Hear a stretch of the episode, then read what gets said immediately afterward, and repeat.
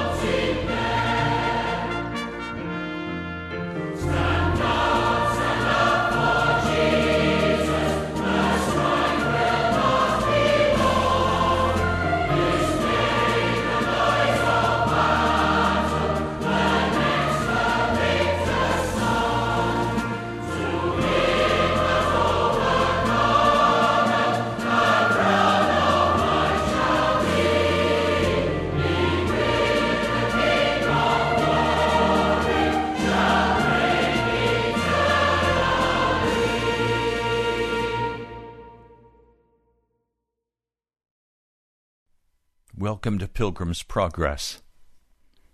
In the heart of every man and woman resides a deep enmity or hatred toward God. Now, very few recognize that because we don't really talk about it. But it's there, and it's very evident. If it were possible, man would use this bitter hatred toward God to destroy his very existence. Now, some of you may say, What, Pastor? I don't have hatred toward God. If you are still walking in any known sin, it's because there is a deep hatred in your heart toward God. The only way that hatred can be removed is through crucifixion. Denying yourself, taking up your cross, and following Jesus. A man is then changed. He is born from above. And a man who is born from above no longer walks in any known sin. So it is true.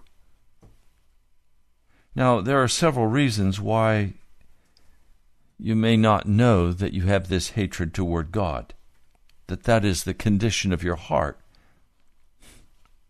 Because you've probably never indulged yourself in the feelings of bitter anger and hatred toward God.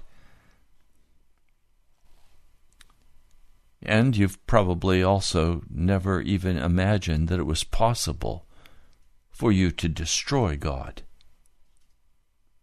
There are many things which a sinner has not designed or desired to do because they didn't think it was possible. Did you ever have the ambition to be a king? Did you ever think you could be a king? Probably you never have. And for the very reason that you have never thought it possible. Suppose a throne and a crown and a scepter were put within your reach, and the robe of royalty was tendered to your acceptance. Do you not think you would have pride and, and ambition enough that under such circumstances you would desire to be a king? And suppose when you accepted the crown and swayed the scepter over one nation, you had the opportunity of extending your empire, making your dominion universal over all the nations. Do you not believe that you would instantly desire to do it?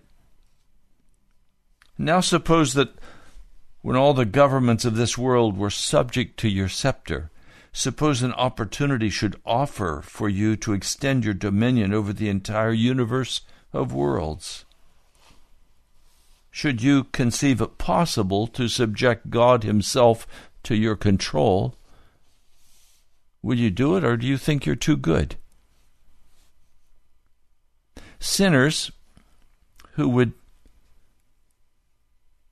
who would desire to control God that is our heart, the heart of a sinner, the heart of a man or woman who still walks in known sin against God. There would be no limit to your ambition if once you were set free.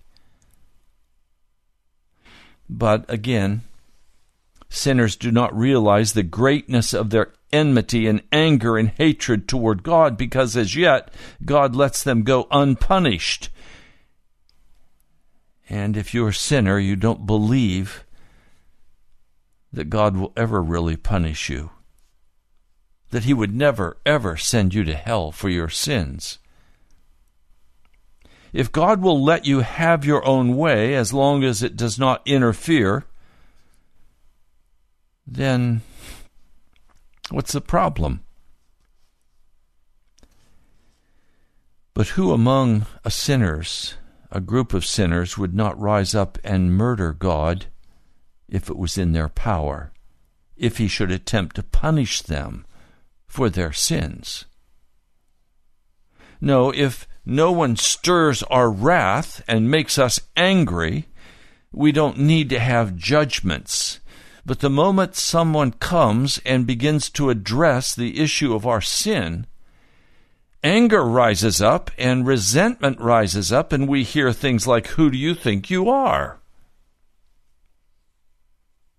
Why are you allowed to say these things to me?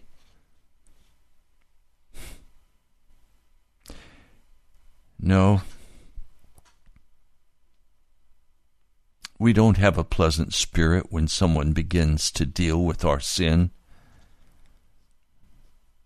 unless by the grace of God deep conviction begins to fall. We see all through the life of Jesus, and we're going to be talking about that much of the week. We see that people love to find healing for their sickness, but grew bitterly angry when Jesus began to deal with their sin and their soul. Heal my body, Jesus, but leave me alone. I'm the master of my own life. I'm not going to bow before you. You're not my master. I am free. It's evident that the hatred of sinners against God is a part of the wicked nature we possess until born from above. Sinners do not want to obey Jesus. They don't want to be told that something they're doing is leading them astray and causing them to be barred from the presence of God. And so the whole weight of their influence and example is opposed to the government of God. They do everything that the nature of the case admits to annihilate the authority of God and destroy his government. Rebellion is always aimed at the life of the sovereign, and it is impossible for sinners to be absolutely in rebellion against God. They could not be any more in rebellion. It, they, they have gone to the full extent. Four thousand babies are murdered in America every day. That's right, 4,000. There are more black babies in New York City aborted every year than are born. That's genocide against the black race. And yet, everyone seems to defend the right of a mother to murder her baby.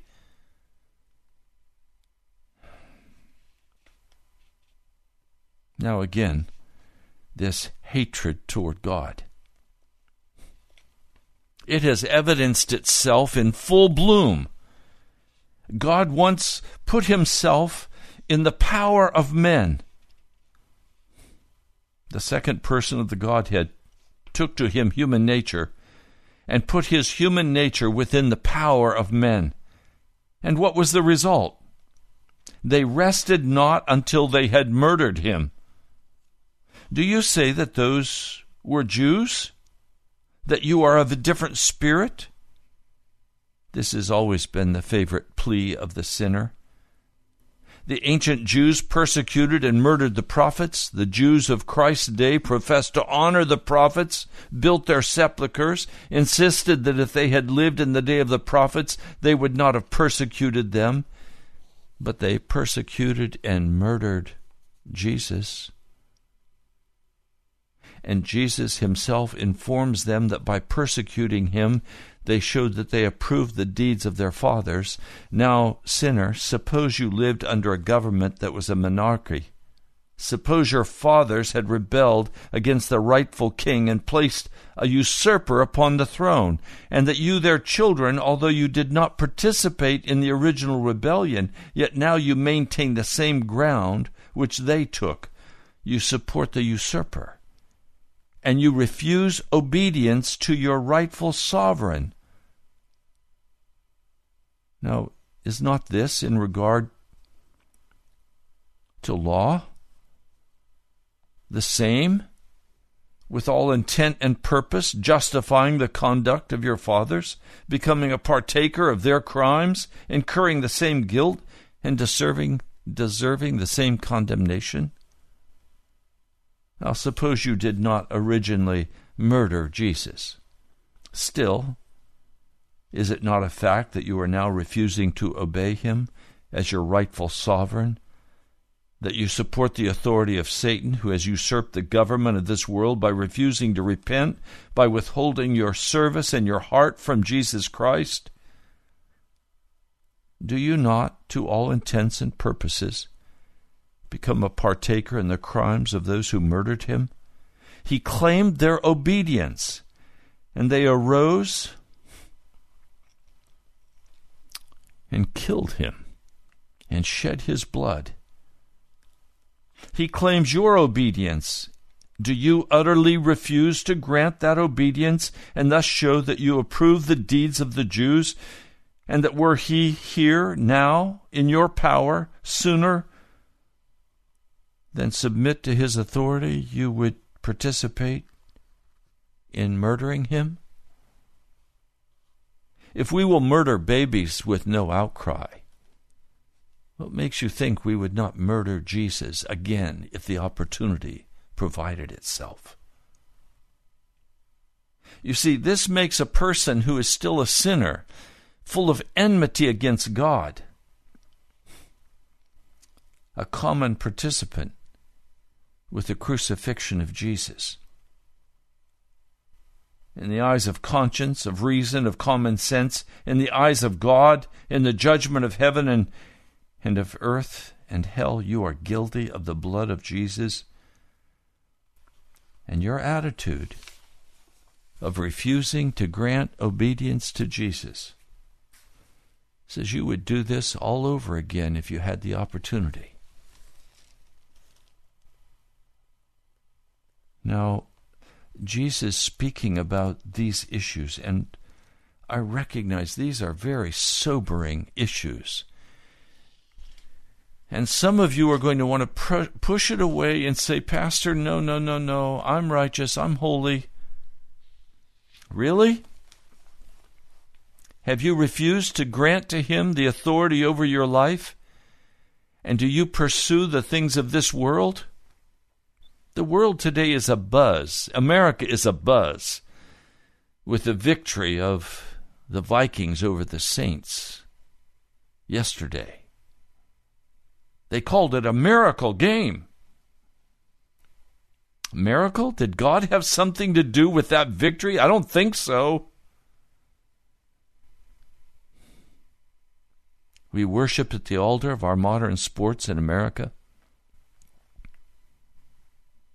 refusing to grant God what is due Him.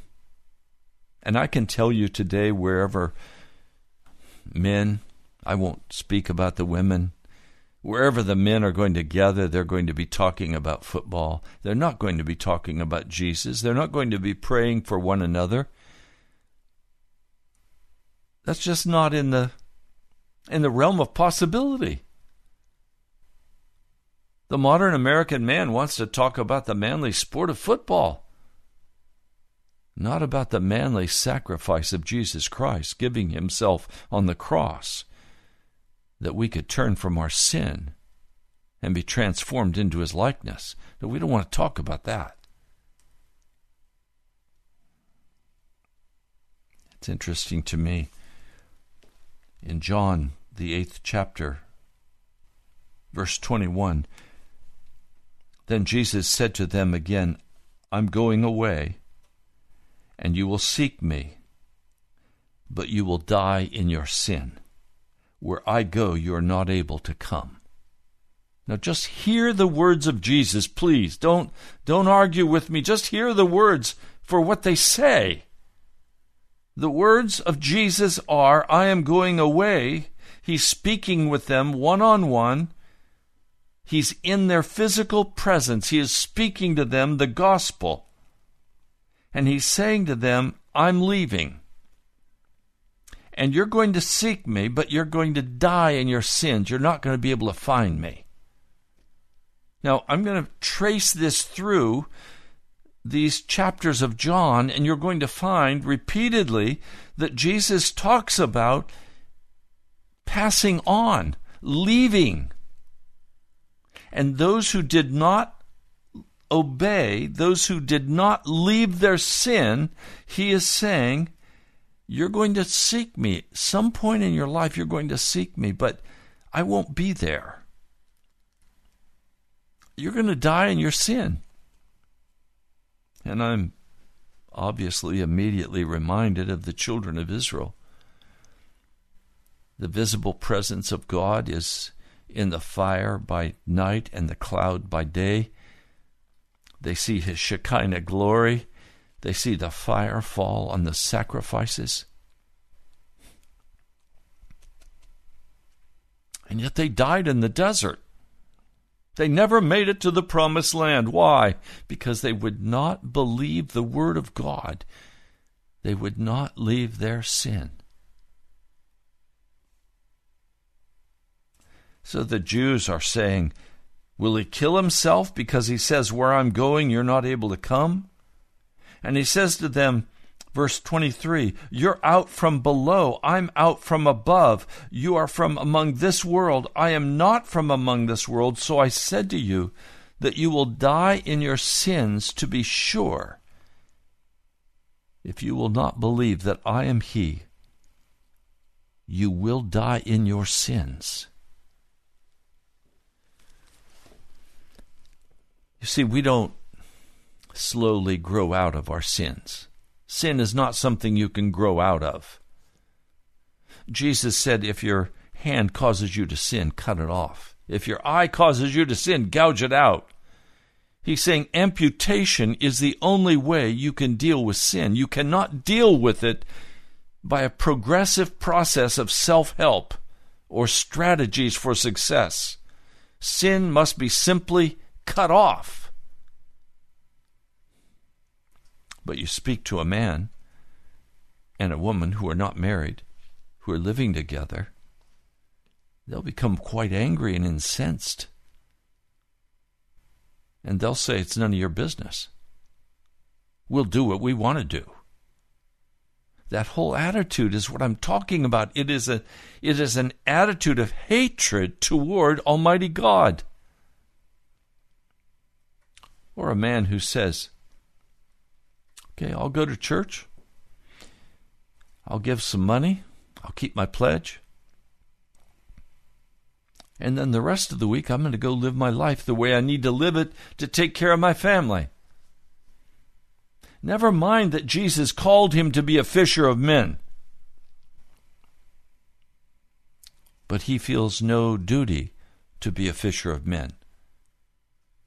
He feels no duty to walk as a testimony to the wondrous glory of his Savior Jesus. No, he's a churchman.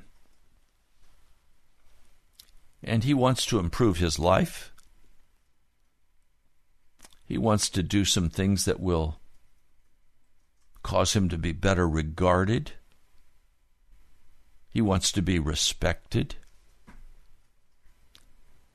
But at the very core, the man still belongs to himself. Jesus says, You will die in your sin. Now, when you come down to verse 31, let me read this to you. In verse 31, Jesus is now speaking to the Jews who were believing that he was the Messiah. These are religious people. They believe Jesus is the Messiah. They've seen the miracles. They've never seen anything like this in their lives. So, verse 31 in John 8 to the Jews who believed him, Jesus said, If you hold to my teaching, you are really my disciples. Then you will know the truth, and the truth will set you free. They answered him, We're Abraham's descendants and have never been slaves of anyone. How can you say that we shall be set free? Jesus replied, I tell you the truth. Everyone who sins is a slave to sin. Now, a slave has no permanent place in the family, but a son belongs to it forever. So, if the Son sets you free, you will be free indeed. Now, wait. These are people who believe that Jesus is the Messiah. But when Jesus disturbs their thought by saying, I will set you free, the truth will make you free, they're saying, wait a minute, wait a minute, we're free already. No man is free without Jesus Christ. Every man has hatred toward God who is not serving Jesus Christ as a sold out, crucified, changed, made into a new creature person.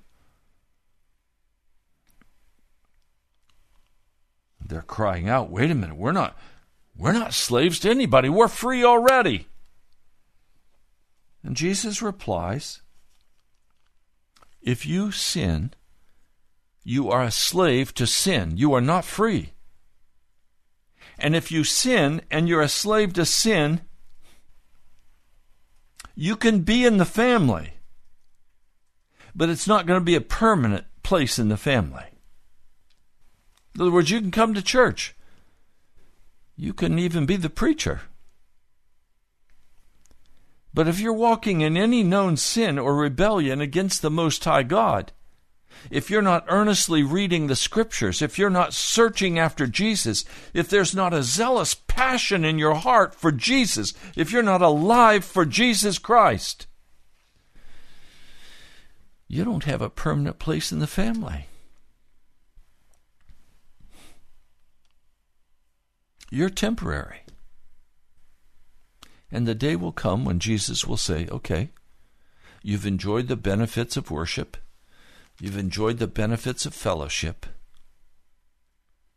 Now you're out of here. I don't know you. I don't recognize you. Remember, he, he warned of that in the Sermon on the Mount when he said, Not everyone who says to me, Lord, Lord, is going to enter into the kingdom of God. And they're going to say, Look, wait, we did all these wonderful things. Well, Jesus is saying here in John, but you were temporary. And I don't know you. You were hired hands. You weren't really family. And I don't recognize you.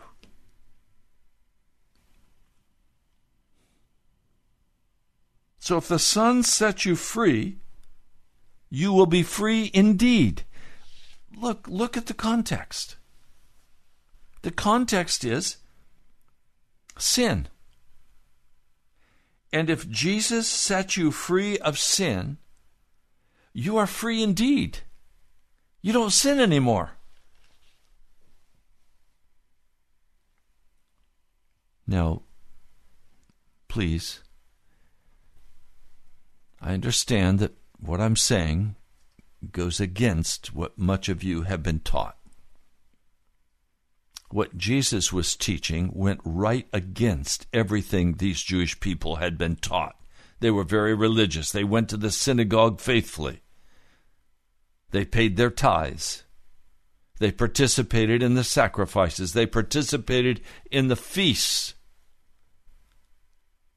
But Jesus is now speaking to them and saying, Because of your sin, these were moral people. What is their sin? The sin is they have no room in their heart for Jesus. They have no room in their heart for the Word of God. They have room in their heart for every other activity, but no room in their heart for Jesus. Some of you have room in your heart for hours of video games. Some of you have room in your heart for many long hours of work as you struggle to get enough money to have a lifestyle that you think you are deserving to have. Some of you don't have any room in your heart for Jesus because your heart is filled with anger and rage and bitterness against somebody, judgments against someone. It's a strange thing to see a person caught up in bitterness and anger and how suddenly their mouth is full of accusations, suspicions, judgments, how suddenly prejudice rises in their heart, how suddenly they're offended. But where'd the offense come from? They didn't like what was said to them. They didn't like what was done. Well, these people are not liking what Jesus is saying and they're offended by it. These are the people who are believing in Jesus, but they're offended by Jesus telling them, look,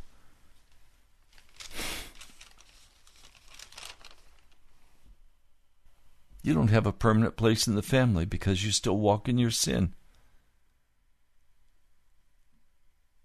So, I have to stop and just ask you are you in the family of God?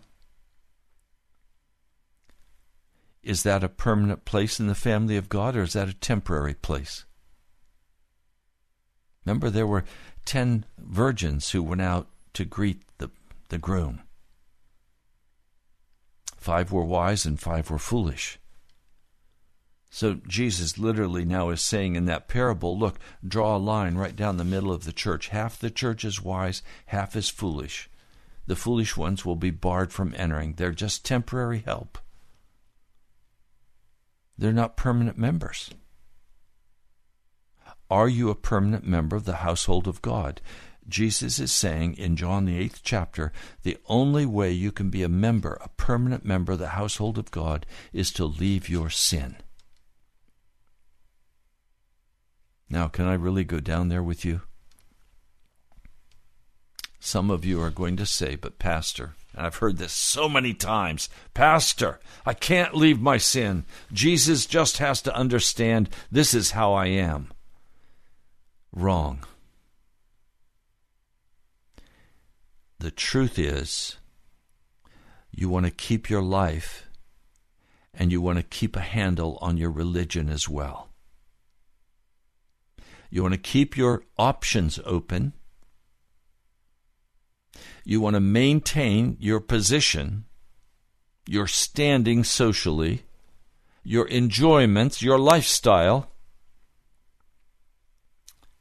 And you want Jesus too.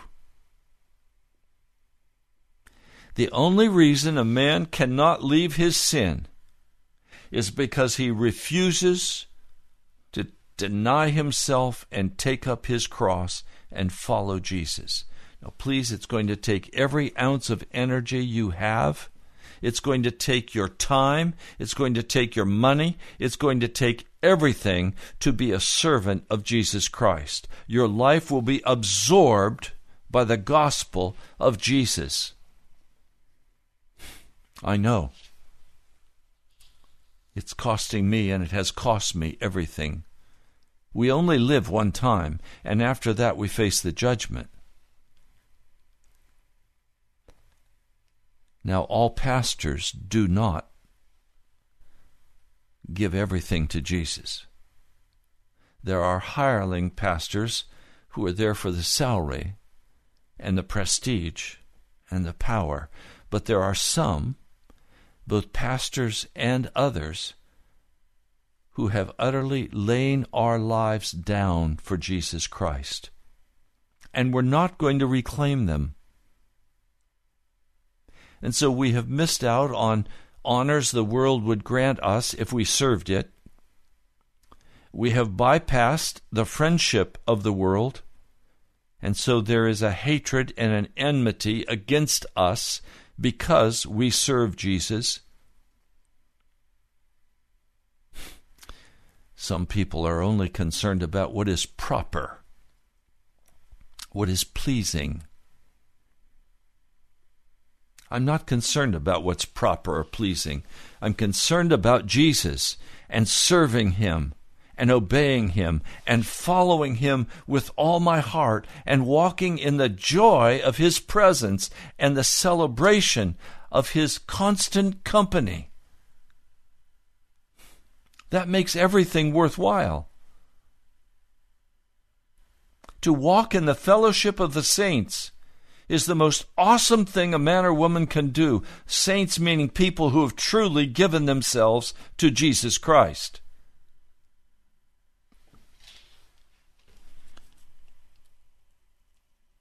I know you are Abraham's descendants, Jesus said.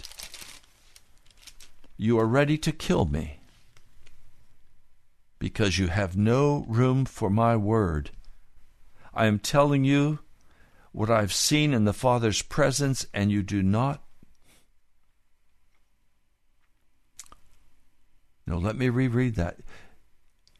I am telling you what I have seen in the Father's presence, and you do what you have heard from your Father.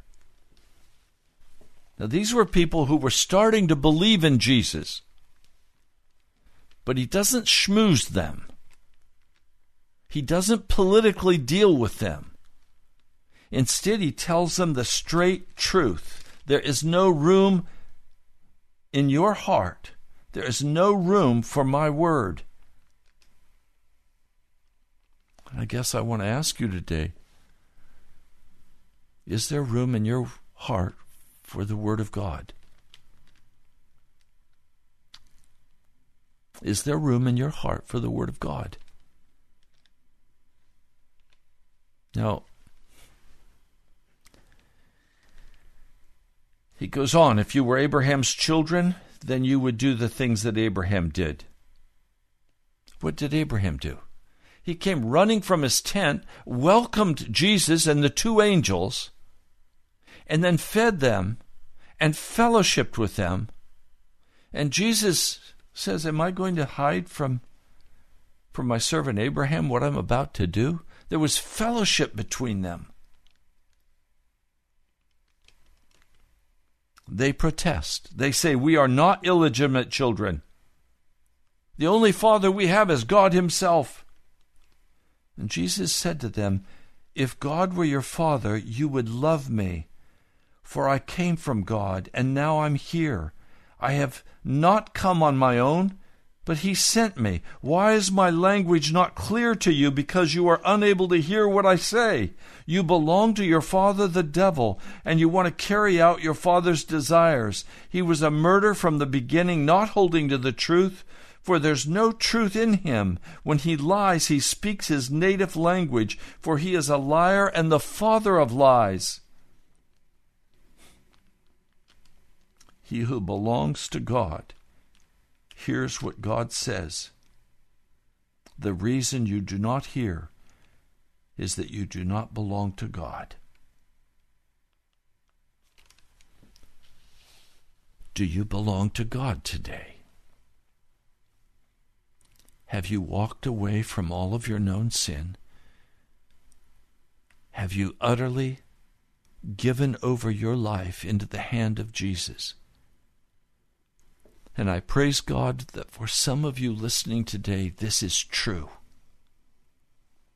That some of you who are listening have given your whole heart and life to Jesus Christ, so that if you go to the office, you're going there as a servant of Jesus.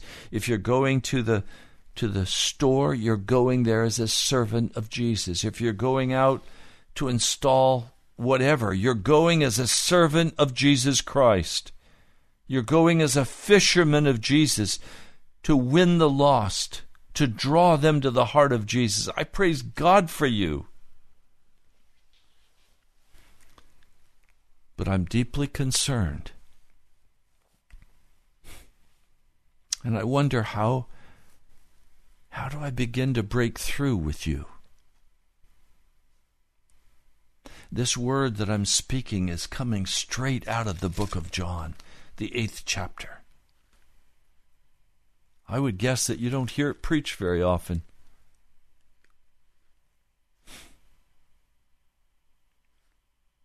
They finally say to Jesus, Who do you think you are?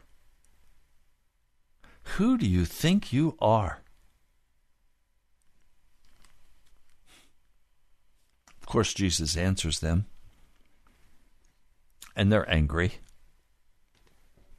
and they're ready to stone him to death. They pick up stones to, to kill him. But the word says Jesus hid himself, slipping away from the temple grounds. Now, I want you to get the full impact of that. Jesus left them.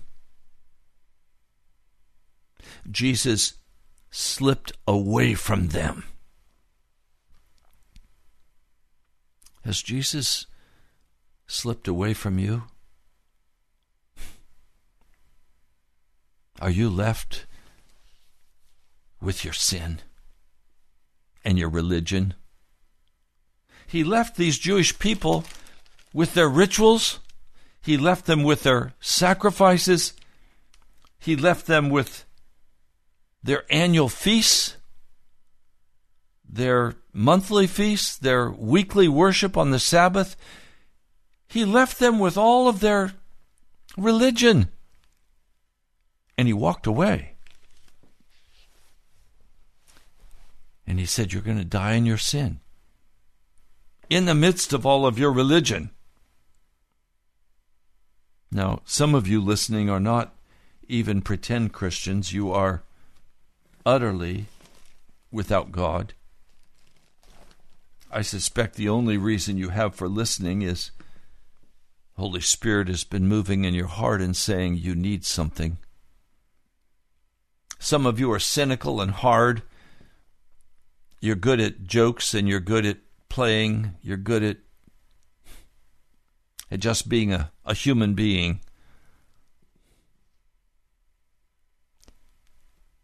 Has Jesus left you? Are you searching for Jesus?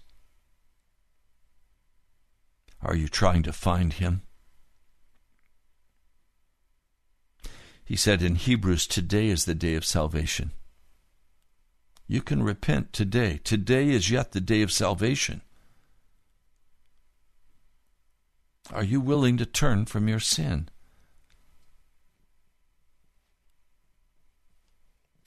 I'm not talking now about mistakes. We all make mistakes. I make mistakes because of my immaturity, my lack of understanding. No, sin in Scripture means that I am deliberately turning away from Jesus to my own course and my own way, and I am in control of my own life, and I run my own life my way.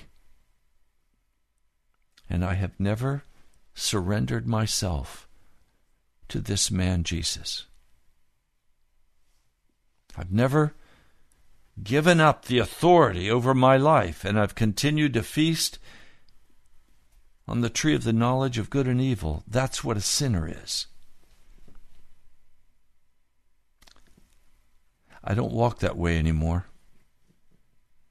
I have given myself utterly and completely to Jesus. I have laid down my life. I have become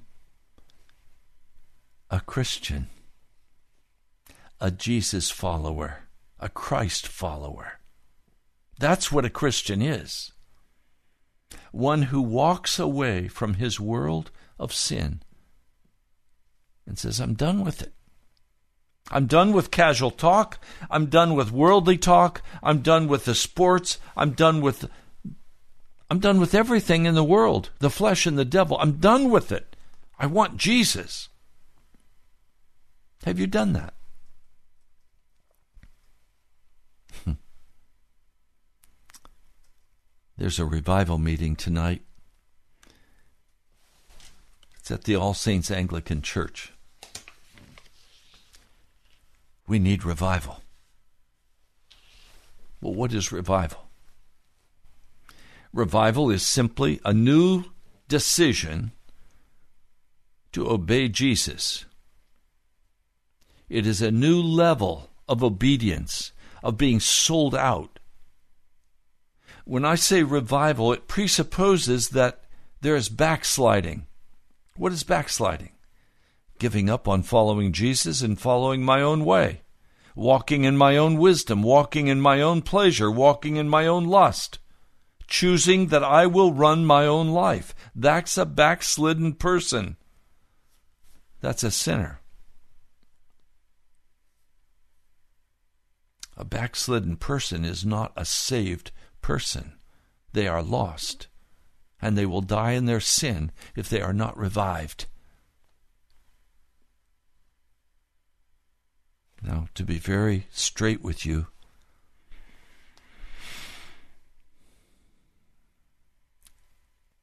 you have to leave the world, the flesh, and the devil behind.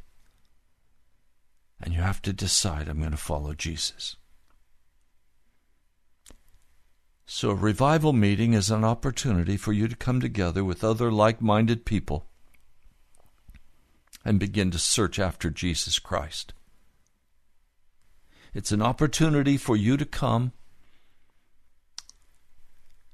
in a public setting and repent of your sin and get clean with Jesus.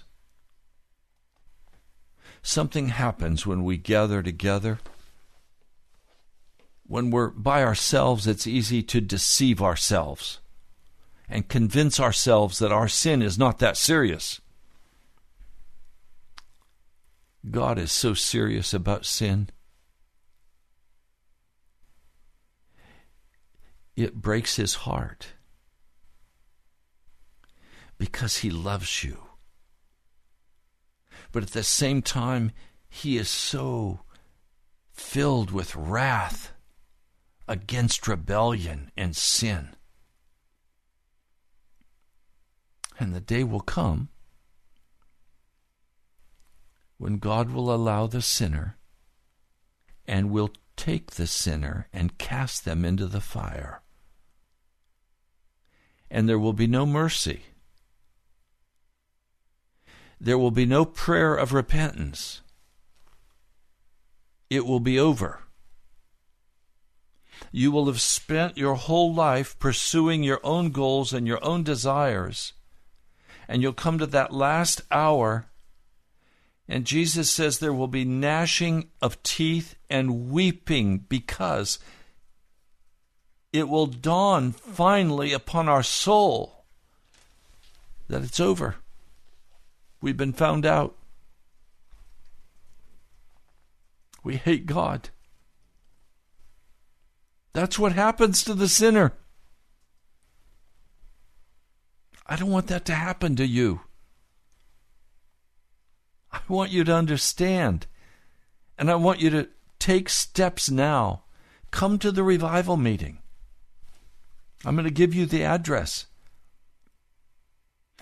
It's at the All Saints Anglican Church, and it's located at 14851 Gideon Drive in Woodbridge, Virginia. 22192.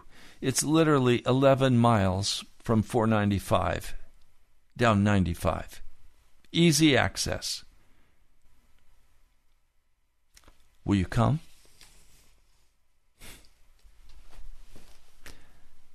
God is looking right now at your heart. Should he walk away from you? Should he hide himself from you? Have you hardened your heart against the Lord so that there's no possibility you're going to get serious with Jesus?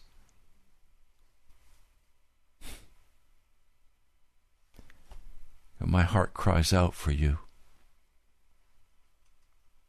I'm inviting you to come. It begins at 7:30 tonight. The doors will open at 7. You're welcome to come.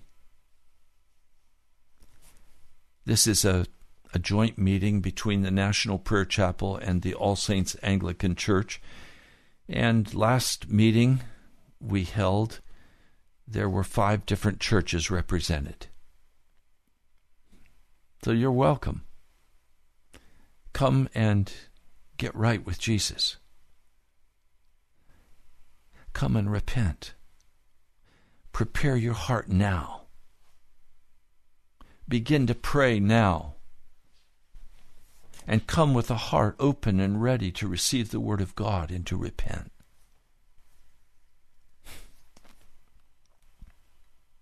So many times, in the kindness and mercy and love of Jesus, He speaks to us and He opens the door for us. But if there's no room in our hearts for His Word, the day will come when he will walk away. And then all that will remain is the wrath of God on your life. And there will be no possibility of salvation. You will be cast into the fires of hell.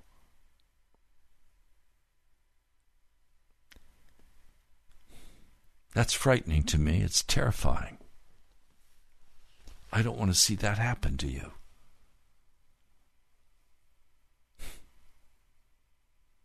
Are you Are you clear that you truly belong to the Lord? Or are you still in your sin? Do you still get angry? Do you still blow up? Do you still curse? Do you still judge others with bitterness and rancor in your heart? Are you still fornicating? Are you still lusting after the things of darkness? Are you still sitting in front of the TV with your beer, drinking in the darkness? Are you still stealing, lying, cheating? Then you need to repent. Are you still indifferent and cold of heart and not reading the word and not praying? Then you need to repent. We're almost out of time for today's broadcast. We have an opportunity to go to the FM dial. For so long I've been praying that we could do this. We need your help to do it, though. We have a builder's campaign, $10,000 to open the way. If you go to nationalprayerchapel.com, go to the builder's campaign, there's $5,500 in the account. We need the full 10,000. I invite you to pray about what part you should have in that. I also ask, please, would you consider becoming a regular sponsor, a supporter, a partner with Pilgrim's Progress? You can give by writing to the National Prayer Chapel, Post Office Box 2346, Woodbridge, Virginia 22195. I'd love to hear from you. Every day I go to the post office and I pray, Lord, fill the box. I'm looking to hear from you. National Prayer Chapel, Post Office Box 2346, Woodbridge, Virginia 22195. You can also go to the web page revivalnow.church. That's revivalnow.church and all the details about the revival movement you can find there and you can participate. Now let's pray. Almighty God, you came, Jesus, and walked upon this earth, and men had enmity, hatred toward you. And when you began to deal with their sin, they wanted to kill you. And then, Lord, when Stephen began to deal with their sin, they did stone him to death. Lord, always there has been this bitter hatred toward you and toward those who stand for righteousness and call people to repent. Lord, would you move now in the hearts of each one who's listening? Would you bring a willingness to repent, for surely they have the ability. Would you prompt them by grace to repent and turn from their sin? Lord, thank you. I bless your holy name and I praise and worship you. I love you, Jesus. I pray in your name. Amen. You've been listening to Pilgrim's Progress. I'm Ray Greenleaf, pastor at the National Prayer Chapel. God bless you, my brother, my sister. I look forward to hearing from you and to seeing you tonight. I'll talk to you soon.